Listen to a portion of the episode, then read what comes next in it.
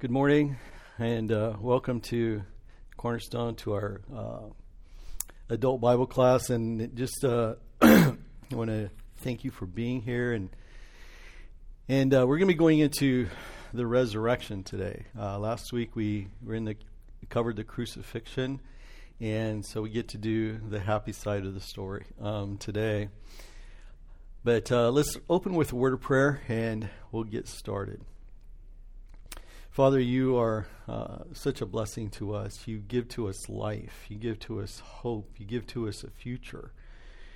And it's all because of, of what you did for us on the cross. And, and then what happened um, at the tomb. And Lord, we uh, so greatly rejoice in that and, and so hold on to those truths. And Lord, as we look into those uh, things today, may our, our hearts be open, our minds be uh, receptive to what you have to teach us. In Jesus' name, amen. Oh, thank you. All right. Um, what did the resurrection accomplish? And that's really what we're going to be talking about today. Uh, we're not going to really get into some of the apologetic aspects of the resurrection. That's actually a lesson in two weeks. And so if uh, if you have some some questions about that, need to hold those in, for a couple of weeks, and and uh, those will be covered then. Today is really just the theological ramifications, what it really means to us that the resurrection occurred, um, and. I, I, I, would say, you know, just just for my own self, doing the, the study on this, what a blessing this is, and, and I hope that that um, I can convey to you um, uh, a good portion of uh, the blessing I received just doing this study for it. Uh, this is an amazing, um, the, the, amazing thing that we have in our Christian faith. We're in this uh, series uh, now. The church begins, and we've been, as I, we've talked about before, we've we started back in Genesis, and we've been working our way clear through, trying to get a, a big picture the big picture of the gospel, the big picture of God and man, and, and God relating to man and God reaching down to man. And so we've gotten to this stage uh, now where uh, we're at the end of, of the ministry of Jesus and, and actually getting to that place where the church gets established and, um, and it, it, how things move forward. Uh, these are some of the, the topics that we're covering in this quarter. Uh, excuse me. So, uh, today um, we get to get into the resurrection, but we want to do just a, a little bit of review and kind of set the stage um, in in uh, getting some some groundwork done so that we can get a, a deeper picture and a better picture of, of what the resurrection means to us.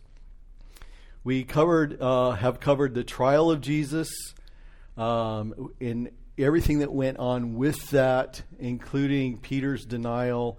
Uh, we, we talked about those in the last few weeks. Last week we talked about the crucifixion and uh, how, you know, what it was that, that Jesus accomplished on the cross. And, and so uh, when, with the crucifixion, we, we talked about that it was about a six hour process from the time uh, Jesus was taken to the hill and put on that cross.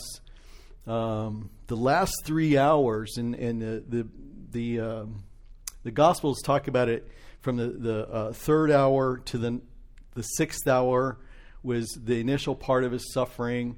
And then this, from the sixth hour to the ninth hour was uh, the, the last part of the suffering, and that was the part that where darkness, it says, covered the area, that it was in darkness. And what that means, uh, we don't know. Whether there was a three hour eclipse, uh, you know, what it was, uh, we don't really know. But whatever it was, it was supernatural, a supernatural event. Because we know eclipses only last for a few minutes uh, that we have, that we go through. Um, this was three hours. And it's at the end of the three hour period that Jesus cried out, uh, My God, my God, why have you forsaken me? And, and so it's, we believe that it's in that three hours that the, the, the dimming of the lights, so to speak, is, is symbolic of God turning his back upon his son. And it's, it's that separation that is, is where the sin of mankind is placed upon Jesus, where he bore our sins, the guilt, uh, and, and, and all of that for our sins, and, and that was poured out on him. And, and that he really is that, that sacrifice for us. He is that atonement for us. Um, and, we, and one of the things that we see um, in that is the uh, this this sacrifice is a complete sacrifice and is an accepted sacrifice, as we'll be looking at. But as we look at the death and the resurrection, we also see that th- this is a sacrifice and a conquest. Um, that that the the resurrection, as we'll be looking at it, uh, really is a conquest, um, and it's both of these things go together to provide the redemption uh, that we needed. Um, at the crucifixion, Jesus gave up his spirit, and then we're told that there was an earthquake, and and uh, inside the temple, the the veil that separates the holy of holies uh, was torn in two. It was torn open, and and the holy of holies was just opened up. No more would there need to be sacrifices for sin uh, to be made, that Jesus had paid it all. And so the veil was torn open. And you have to wonder at the, uh, the observers. There was a lot of observers of this crucifixion. Is in it uh, by an, an, open entryway into Jerusalem because of the Passover. A lot of out of town people coming to the city. The city population is swelled significantly because of Passover. And so there's a lot of observers, a lot of people, and, and with these things happening, the darkness for three hours, the, um, the earthquake that takes place, um, that there's, there's people that are, are wondering, you know, what's going on. People who are not you know, from out of town who are not so connected to the politics of the city, but maybe have some suspicions or they, they sort of have a jaded view, like most people have of politics. Um, you know, who knows what they thought. Um, the centurion, we know, um, who is no novice to crucifixions, he had seen many of them, I'm sure, knew there was something different about this one. And his comment was, Surely this must have been the Son of God. Um, th- this, is di- this isn't the normal crucifixion. Um, people, is, it, we're told, leave the, the Golgotha area beating their breasts when all of these things occur. It's like there's this sense of foreboding, this sense of what have we done uh, in, in, a, in many people. And so uh, that is uh, the, the, um, the crucifixion uh, time period that we talked about last week. Then uh, I want to kind of build a bridge to the resurrection and talk about some of the other things that uh, occurred. One is the burial of, of Jesus. Uh, we we know that Joseph of Arimathea went to Pilate to request the body of Jesus. Now, Joseph, it says, is part of the council. And so he's, he's one of the members of the Sanhedrin. We know there's two members of the Sanhedrin at least that did not consent to the, to the, um, the crucifixion of Jesus, both Joseph and Nicodemus. Joseph um, is, does a pretty bold thing here to go and request the body uh, of Jesus, but he he um, takes that step. There's something about Jesus to him that dr- has drawn him, and and so Joseph, it seems, has been drawn to the truth, drawn to the light that Jesus has been offering, and then Nicodemus joined him. And we're told uh, with bringing um, a whole bunch of of, uh, of spices and ointments that are used for anointing a body for burial. Now, the normal way of, to, of treating uh, crucified uh, people was to take them all off the cross and take them to Gehenna and just throw them into Gehenna. Gehenna was the garbage pit where um, it became synonymous or, or, a picture of hell. Really, it was it's the place where the flame does not go out and where the worm does not die. Jesus talks about that. That's Gehenna. Gehenna was the place just just where the garbage was burned and and continually burned, and that was where the dead uh, uh, victims of crucifixion, their bodies were just cast in there. But uh, Joseph had a love for for Jesus, and so and, being a wealthy man already had uh, this tomb purchased, had probably purchased purchased it for a burial plot for his family. And so it was it was there just waiting, you know, for for someone to in the family to die. Joseph already had it; it was close by, and so uh, went and and uh, got permission and he and Nicodemus together uh, took the body to the tomb.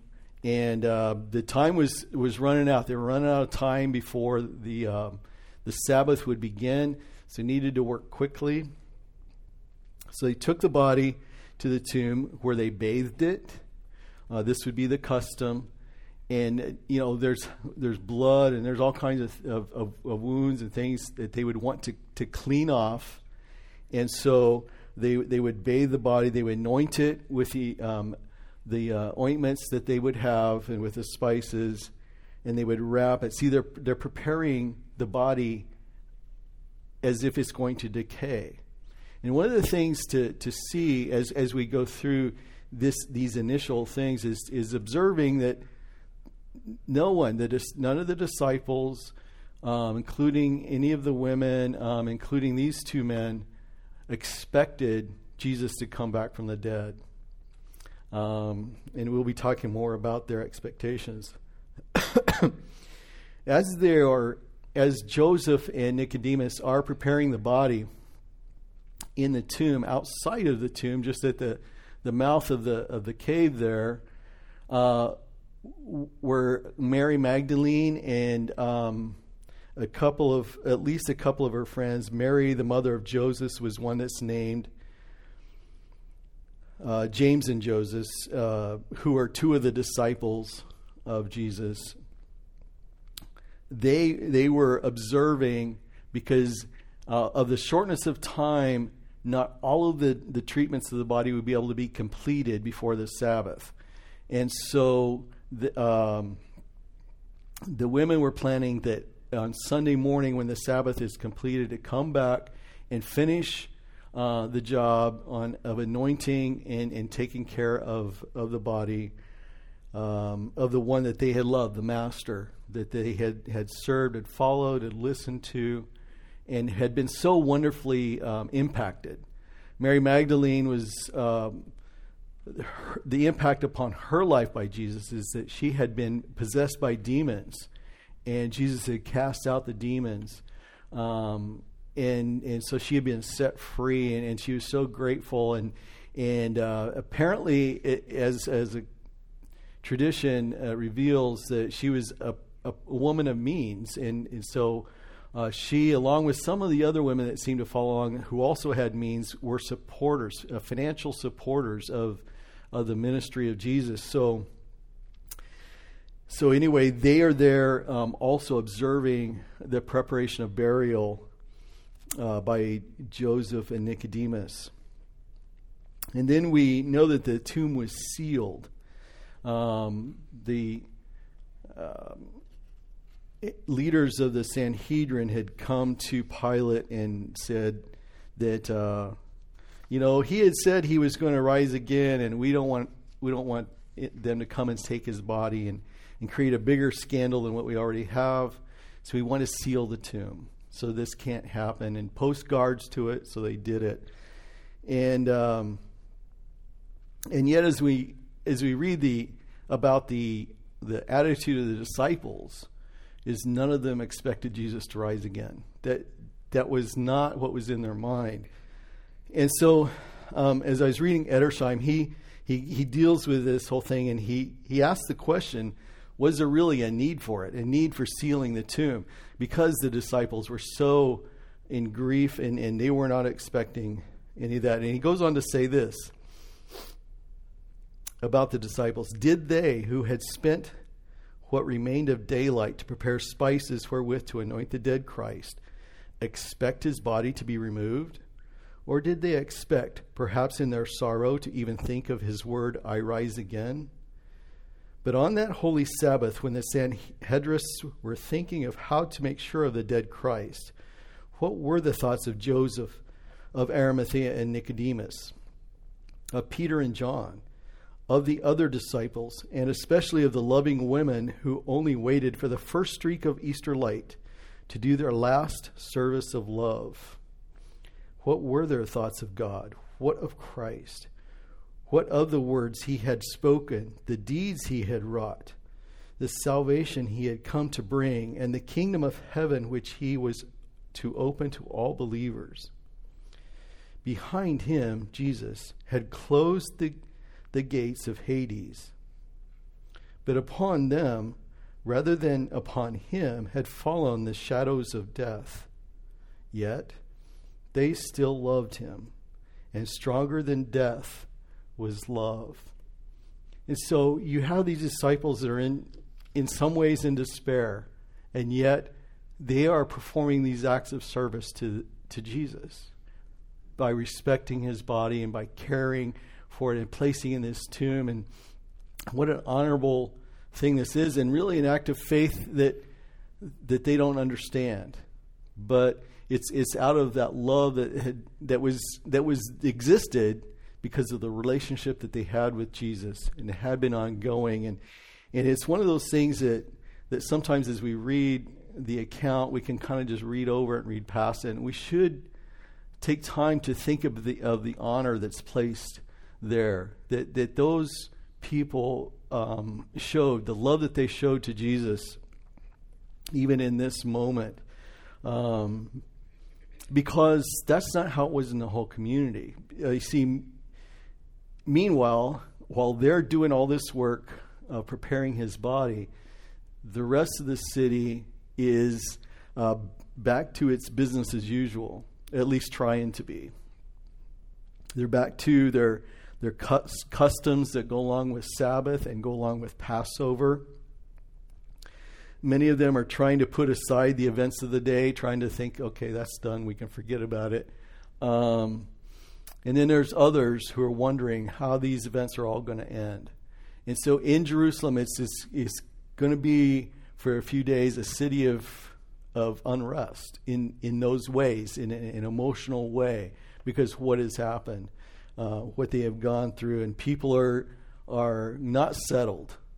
Um, they want to be in some some quarters, especially in the Sanhedrin and, the, and the, some of the, the chief priests and so on. They want it to be settled. They want to just move on. Um, but as we're going to read in the future, it doesn't just move on, does it? Uh, Jesus does rise again, and, and the apostles are empowered by the Holy Spirit, and we see that great story in the next few weeks. Still, expectations. Um, as I said, the, none of these uh, followers of Jesus expected the resurrection. They knew that he had brought Lazarus back from the dead. That only happened uh, in the last 10 days or so. And so they had, uh, many of them had observed it. And if they hadn't observed it, they had heard about it and, and maybe even had met Lazarus after he had come back from the dead. So they knew Jesus had the power of resurrection, but he's dead how does he bring himself back if he's dead? You know, it's, it's one of those things that just, as a human being, our minds can only conceive so much. And conceiving uh, that Jesus could be powerful enough to bring himself back from the dead, again, they're just they're just not thinking that. Um, and, and we know, I mean, they prepared his body as if it's going to decay. Uh, that's that's one of the things that uh, that they uh, work really hard at and, and spend a lot of money to do. Um, they grieve over his death and they felt the loss of their master. And they are in a state of what do we do next? kind of confusion. They don't they don't know. Uh, and in fact, in some we, we read about that they, they are in fear still of of the leadership of Jerusalem and and and so they are um, in closed quarters, um, locked rooms, trying to protect themselves because they don't know whether they're going to be come after as well by the authorities. Um, we know that is they are so not expecting a resurrection that when they do come to the tomb and find it empty, the first thought is somebody took the body and moved it. That's their first thought. Uh, it's not that, wow, he, he did come back. No, they didn't think that. It was, what happened to the body? Um, and they all had trouble believing uh, without actually seeing him that he was alive. And we read these accounts um, as, as it goes on after the resurrection that someone would see him alive and tell somebody else, and they're like, nah, Thomas wasn't the only doubter. Uh, in fact, they all were doubters. Um, and the classic example are the, the two that were on the road to Emmaus.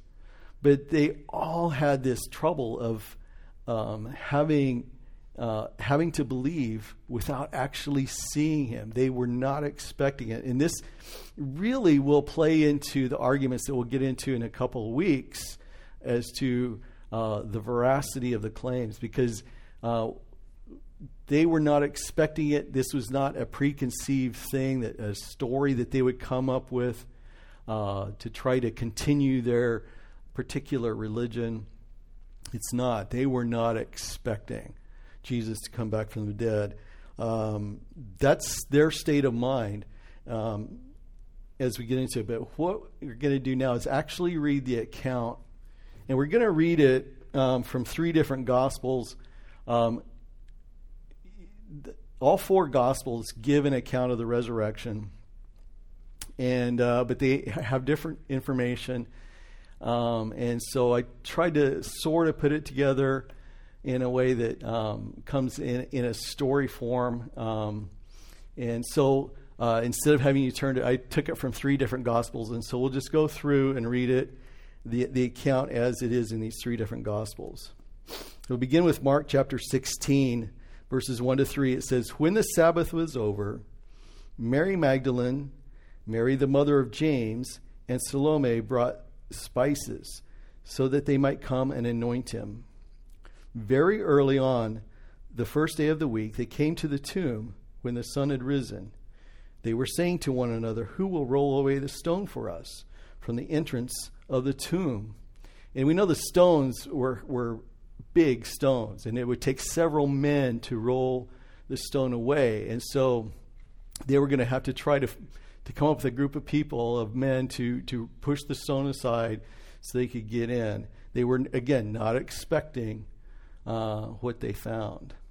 Matthew, this is one of my favorite uh, sections of verses because of, of, what it describes. It says, And behold, in chapter 28, verse 2 to 4, behold, a severe earthquake had occurred. For an angel of the Lord descended from heaven and came and rolled away the stone and sat upon it. And his appearance was like lightning, and his clothing as white as snow. The guards shook for fear of him and became like dead men. And so we, we see this as supernatural, a supernatural event.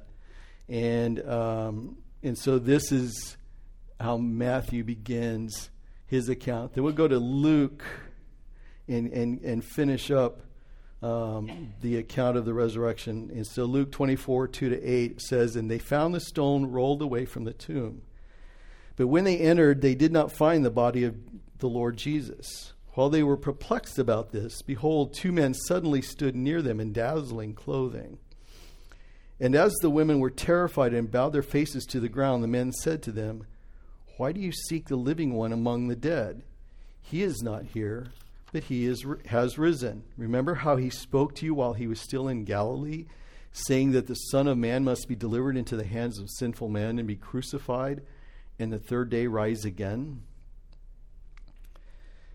So, uh, this is the account of the resurrection. And as uh, uh, one commentator, and I'm sure it's, it's a lot of commentators will say this, that uh, the stone was rolled away not to let Jesus out, but to let the disciples in so they could see that, that he was no longer there. And one of the, the reasons for that is uh, the when Peter and John later go there, the description uh, that were given as they run into the tomb is of the, of the anointing clothes and even the headcloth, that it's as if uh, his body just completely uh, leaves without them. He, he, his body just is able to go through and go th- go through everything. And we know that when Jesus appeared uh, in the upper room to the disciples in the locked room, he didn't go through the door. He just appeared into it. He had that ability. When he was with the, the two disciples in Emmaus and was eating with them, and once they recognized him, he, it says he just disappeared. And so in his resurrected body, he was no longer constrained by the normal constraints that, that a, a human being has of, in their physicality. And so in his resurrection, uh, he does take a step up. he does get an upgrade. And so um, that is uh, what they come in, they see this empty tomb, they see just his, his, his uh, burial clothes, the cloths, the wrappings um, laying there, and that's all that's there. But they also do get the word from the angels. God sends angels. God doesn't just leave them in the dark. Uh, God says angels to say, "Yeah, He's risen, just like He said," and so uh, they then have to try to process this. Now, what does this mean to us? I'm sorry, I forgot that slide. Okay, the um, first thing we're, we're going to have five things uh, that we're going to cover that really are a, a theological um, foundation for us in in our belief what the uh, resurrection means to us. And the first one is that the resurrection of Jesus declares to us that he is the Son of God, just as he claimed. So if you turn with me to Romans chapter 1.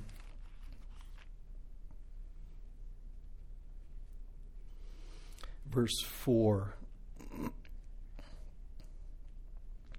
It says, Who was declared that's Jesus, who was declared the Son of God with power by the resurrection from the dead, according to the Spirit of holiness, Jesus Christ our Lord.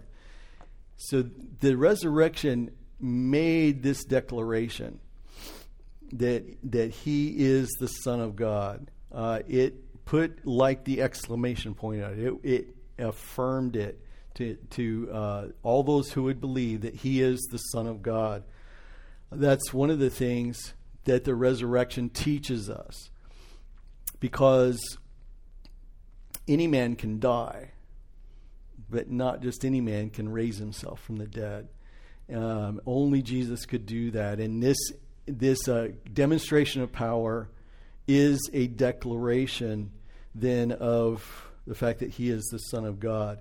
Now, we know that through his ministry, he had been demonstrating that over and over again, right? He had done many wonderful um, signs and wonders, miracles, and uh, things that the Son of God could do.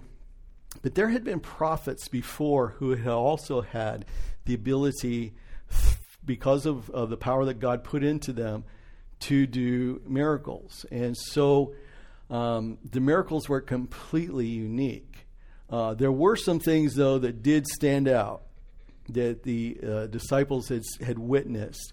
Um, the the breaking of the bread and feeding 5,000 people, that was, that was a pretty big deal. Just saying the words and calming the storm, that was the one that terrified the disciples uh, because they said, What manner of man is this? And so they, they knew that this was a, he was more than a prophet. And they were fully persuaded. They were fully persuaded that he was the Christ. Peter made that declaration, had made that declaration already. They knew that he was the Christ. Um, and even raising Lazarus from the dead um, was a big deal. But see, Elisha did that. There were other prophets that had, had done signs and wonders. This was going a step beyond, and this is a a uh, kind of the exclamation point on the fact that he is the Son of God. This resurrection, that he comes back himself from the dead. The next one is that the resurrection of Jesus confirmed the veracity of his teachings. He had claimed that he would rise again. Remember in um, John chapter 2, after he had cleansed the temple, uh, they came to him and said, Well, what sign do you show us that you have the authority to do this? And his uh, response to them was, uh, Destroy this temple, and in three days I will rebuild it. And it says there that he was not speaking of the physical temple that, uh, that they worshiped in, but he was talking about his own body. And that was the reason, it was that quote that was used three years later to seal the tomb. That was why they sealed the tomb, because they remembered that. Um, and so they, they and they understood it. But let's look also at Mark 8 uh, 31.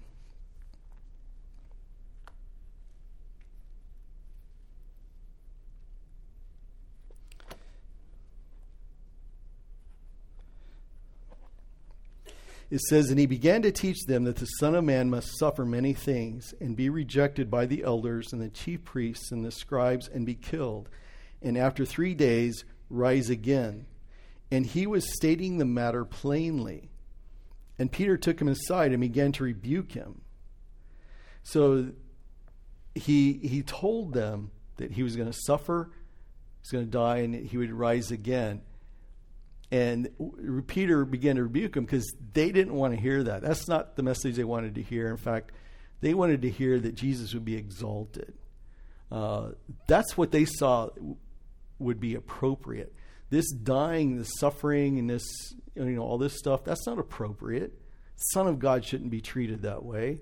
And, um, and so they, they just weren't receiving it. And look over at the next chapter again in verse 31. And it says, For he was teaching his disciples and telling them, The Son of Man is to be delivered into the hands of men, and they will kill him. And when he has been killed, he will rise three days later. But they did not understand this statement, and they were afraid to ask him. And so he very clearly stated to them what was going to happen. Um, but you know how we are as human beings. You know, bad news is one of those things that we don't want to receive, and we don't receive bad news very well. And sometimes we like to just kind of stick it over into the category of sim- symbolism or, or, something else, and um, or let's just be in denial. I mean, pretend like he didn't say it.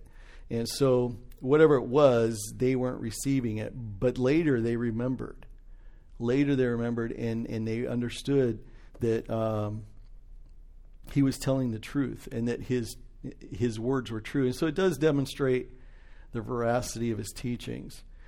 The third thing is that the resurrection of Jesus validated his death as an acceptable sacrifice for sins.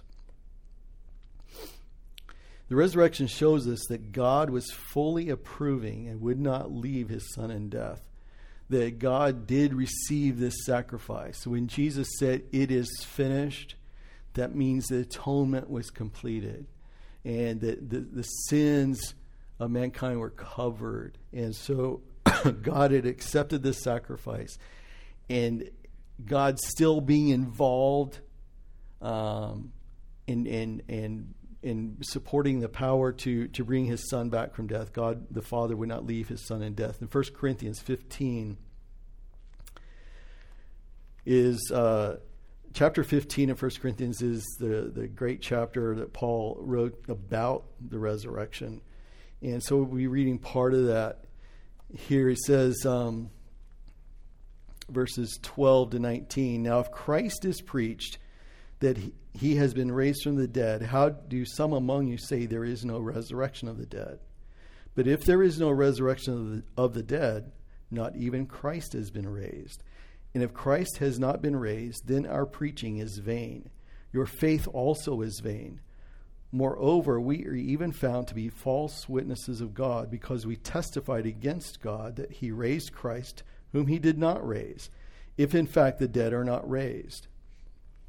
For if the dead are not raised, not even Christ has been raised. And if Christ has not been raised, your faith is worthless.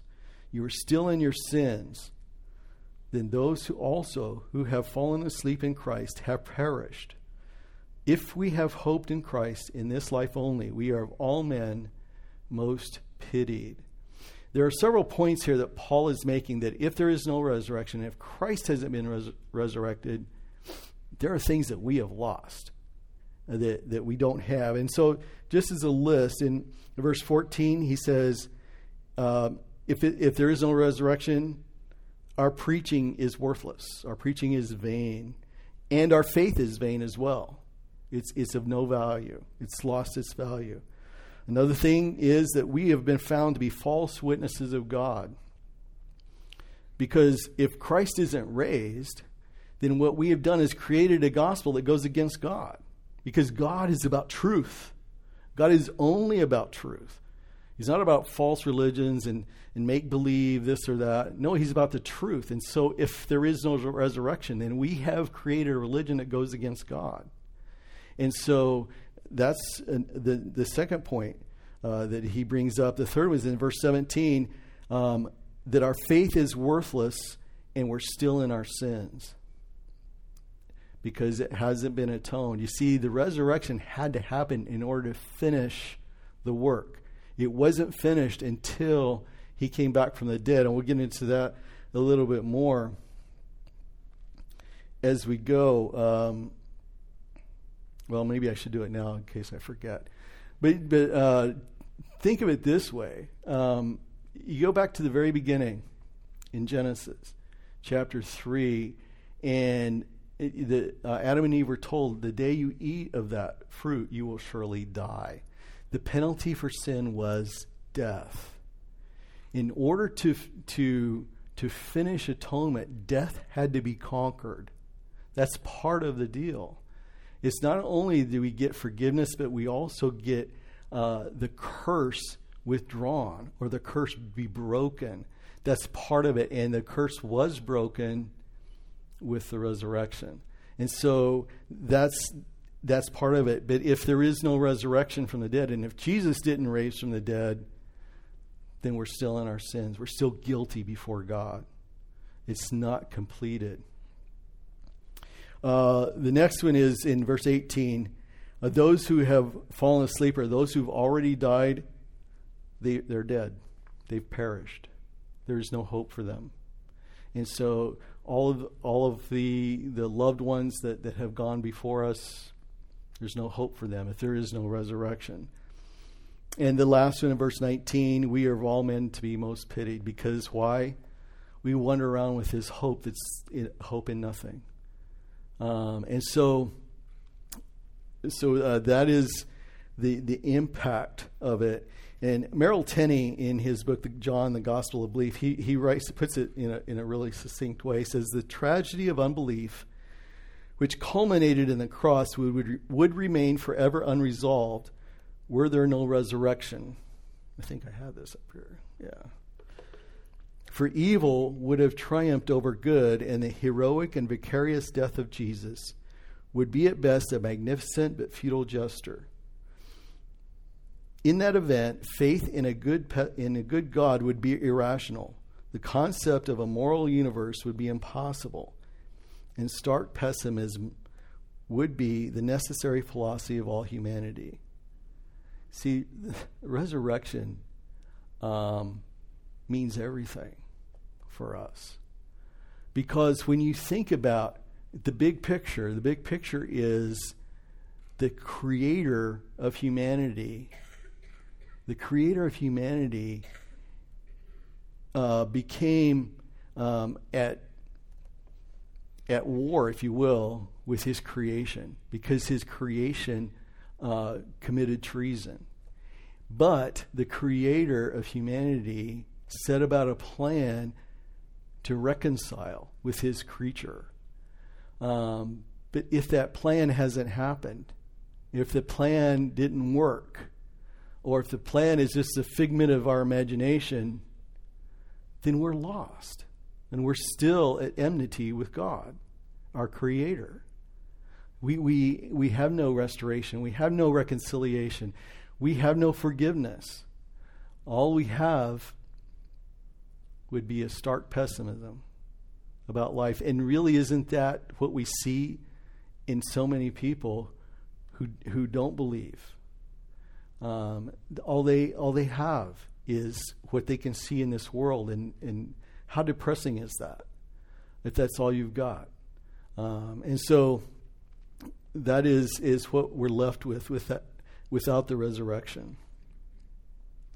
Number four, the resurrection of Jesus demonstrated that physical death is not the end of human existence, that there is a resurrection of human beings. Continuing on in 1 Corinthians uh, chapter 15, in verse 20, says, But now Christ has been raised from the dead, the first fruits of those who are asleep. For since by a man came death, by a man also came the resurrection of the dead. For as in Adam all die, so also in Christ all will be made alive. Each in his own order Christ the firstfruits, after that, those who are Christ's at his coming. And so uh, Paul asserts that there is resurrection. He doesn't leave us in, you know, in the depths of, of uh, pessimism, but no, there is resurrection. And so those who have been teaching that there is no resurrection, they're wrong. They're wrong because the truth is there is resurrection. Jesus did raise from the dead, and he appeared to many witnesses, as he has already described in this chapter, uh, in the beginning of the chapter, all of the, of the people he appeared to after he rose from the dead. So uh, the resurrection does demonstrate that there is there is something beyond our existence here on as we know it on this planet. And then finally, um, the fifth point is the resurrection of Jesus is a proclamation to the world that the kingdom of God is ruled by a living sovereign. Jesus was not just a dead religious guru. There's a lot of those in human history. But that's not Jesus. He's not just some guy who came along and had some good teachings and then had a tragic end. No, he's living and he's a living sovereign. Furthermore, he has conquered the curse. And, what an amazing thing that is for us. And so our hope is in that. In Revelation chapter 1, this is a, an awesome, awesome two verses here. Chapter 1, verse 17 to 18. Jesus has appeared to John on this island of Patmos, and this is what he says to him Do not be afraid. I am the first and the last, and the living one. And I was dead, and behold, I am alive forevermore. And I have the keys of death and Hades. I am alive forevermore. I'm not dead. I was dead, but now I'm alive. And he, Jesus is making this statement in a very powerful way, in a very powerful appearance before John. If you read the description of Jesus as John sees him there, I mean, it's pretty awesome. And, and Jesus is, is not just uh, some now typical human you know, being that just walks around like we do with all kinds of frailty. No, he is sovereign. He is Lord, and he is all powerful. And so that is the demonstration that's there that Jesus uh, is the king who would, who would rule the world, and his kingdom is ruled by him. So, what does that mean to us? The resurrection of Jesus gives us hope for our future that has a destiny with God. It's not just death, it's not just the end, that we have a destiny. And so uh, we have a phrase, we call it the blessed hope. Our blessed hope is that, that there is life after death. And this life is eternal life. And it's a life that's, uh, that's a great improvement over what we have here uh, that this life is a fulfilled life, that we have a future with God. And that's something we place a lot of our, our, um, our energy of faith into. Uh, this is a wonderful thing because you know we live in this world that is so broken and has so many so much brokenness to it. And we're part of the brokenness and we experience it. And what we remind ourselves with is what's in, what's ahead of us what's next. And that keeps us going keeps us trusting uh, and god wants us to trust that. He told us so much about it he wants us to have that in front of us that hope and that as we pursue God, pursue our relationship with God, we become ever closer to that. He's continuing to conform us and to make us into that person that fits into that kingdom, into that future that's the destiny with God. The resurrection of Jesus, though, also gives us security and purpose in our present times that we are not alone. Jesus had told his disciples, I'm not going to leave you alone. And as he, right before he left, he says, I am with you always, even to the end of the world. Um, he has promised to be with us. And he ever lives to be our intercessor, right? He's always with us. He always knows what's going on in our lives. And he sent the Holy Spirit to dwell within us, to continue to, uh, to work in us, to teach us, to draw us to greater and greater faith. That that the resurrection of Jesus gives us that security that he's always watching, he's always there. Um, so again, it's not just a dead guru, but he is our Lord and Master. He is, not was, he is our Lord and Master. Third, the resurrection of Jesus gives us peace that our past has been atoned and that we are truly forgiven. Isn't that awesome? I mean, it's completed, it's finished and we don't have to live with carrying that guilt from the past and, and, and the fear that, that God is someday going to let the hammer down on us. No, He already let the hammer down on His Son. Jesus bore that for us. And so the resurrection then gives us peace. We can live at peace with God, knowing that we're forgiven and that that atonement has been completed and that the curse is finally broken. And so we don't even have to fear death. Death, because death is not final. And so for us, uh, we uh, are able to, to live in, in that sense of, of wholeness and healthiness in our spirit. By the way, this should give us cause to praise God, shouldn't it? I mean, it, this, this is the, the stuff that should, as, as we begin, as we meditate on these things, should cause our hearts to be just lifted in praise before, uh, before the awesome God that we have. And really, if you think about it, some of the best uh, music that's ever been written is written about the resurrection. It's the most glorious music. It is, I did check um, in my book, but in Handel's Messiah, the Hallelujah chorus is at the time period of the resurrection. It's amazing. Uh, the, just, just that breakout of praise. And that is the appropriate response of the believer as we ponder the resurrection, as we dwell upon it, is to just break out in praise because it gives so much to us. It, it fills us with so much, and there's so much there for us. There is a question, though, that is raised is uh, do you have to believe in the resurrection in order to be a believer? I mean, you know, because resurrection is kind of out there. Well, this is what Paul said that if you confess with your mouth Jesus is Lord and believe in your heart that God raised him from the dead, you'll be saved. It's part of the gospel. The resurrection is is the completion of the gospel. If we don't have it completed, then we're not we're not saved. So yeah, in order to be a, a true believer, you have to believe in the resurrection. That, that, that God raised him from the dead. So that's the resurrection. We finished a little early, um, but uh, that's that's what we have. The resurrection is such a great thing for us, and And um, so I hope this is a, a blessing to you, and as it has been to me as I did this uh, this study for this. All right, let's close in prayer. Holy God, I am so thankful that